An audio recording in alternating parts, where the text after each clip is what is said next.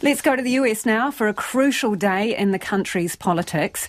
Today's midterm vote is not only a battle for the control of Congress and the Senate, but a referendum on the first two years of Joe Biden's presidency. Will it open a pathway for Donald Trump to come back in 2024?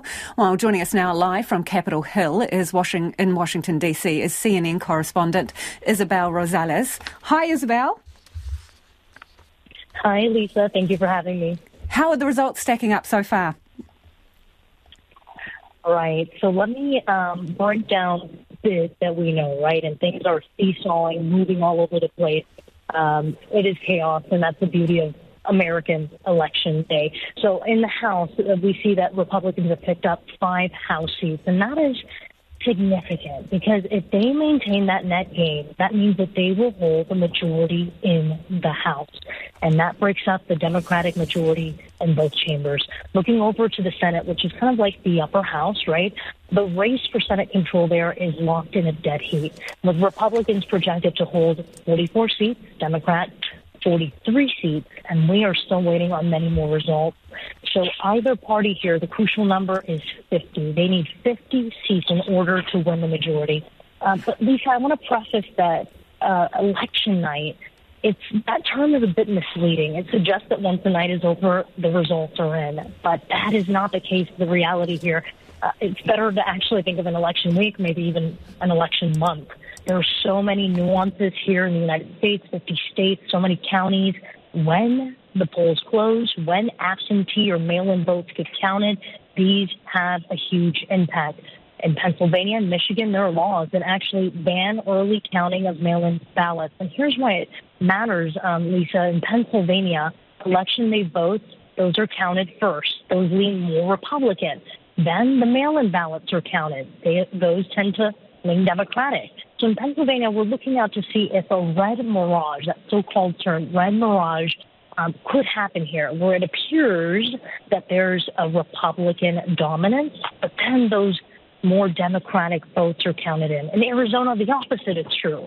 Um, those mail-in ballots, those tend to be counted first. And then there's like wonky rules. Like in Georgia, for example, you have to get 50% of the votes plus one vote in order to not have a runoff election. We're not there yet in Georgia. It's quite possible that they will face a runoff come December 6th. So we might not get those results for quite some time. Lisa. So, Isabel, it is a marathon rather than a sprint. But if we can just explore mm-hmm. some of the potential outcomes, if the Democrats lose control of one or both, um, you know, the House and the Senate, does that make Joe Biden a lame duck president? so Biden has certainly been projecting optimism, right, publicly, but his team has been bracing for losses. So Biden said um, in, during a rally, quote, if we lose the House and the Senate, it's going to be a horrible two years. According to our sources, Biden, um, his advisors, they privately acknowledged that there's just isn't a viable path for Democrats to hold on to the House majority. Now you're asking, what does that mean?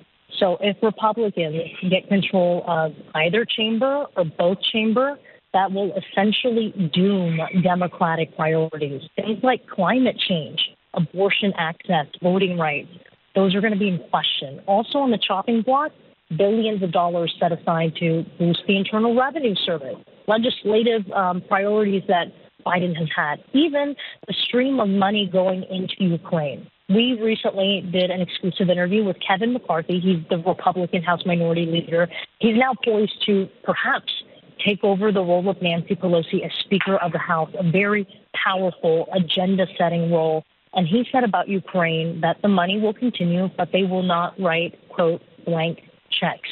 Plus, McCarthy, uh, uh, as a leader, he has left open the door to potentially launching impeachment proceedings against Biden, or even allowing um, House investigations into members of his own family, like Hunter Biden.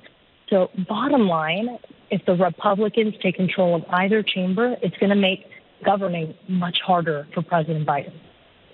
And what a lot of people will be interested in, Isabel, is how Donald Trump endorsed candidates are going and what's his plan in terms of the next presidential race.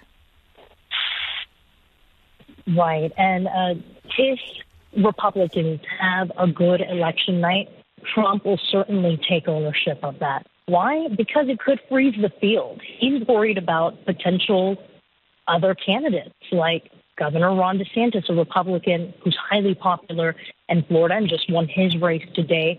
Even his former vice president, Mike Pence. So his Trump's endorsements, they are important to him. It tests him as a kingmaker.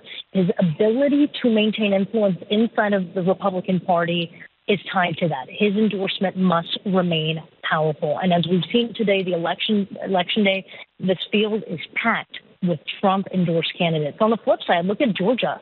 Governor Brian Kemp won his primary against Trump endorsed David Perdue. So that exposes also the limits of Trump's influence over the GOP.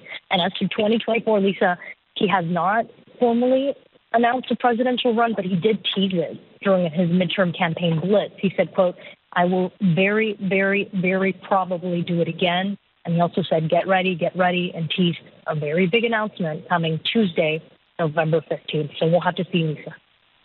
Watch this space. Thank you so much for your time. That's Isabel Rosales, who is, um, well, joining us live there from Capitol Hill in Washington, D.C. She's with CNN.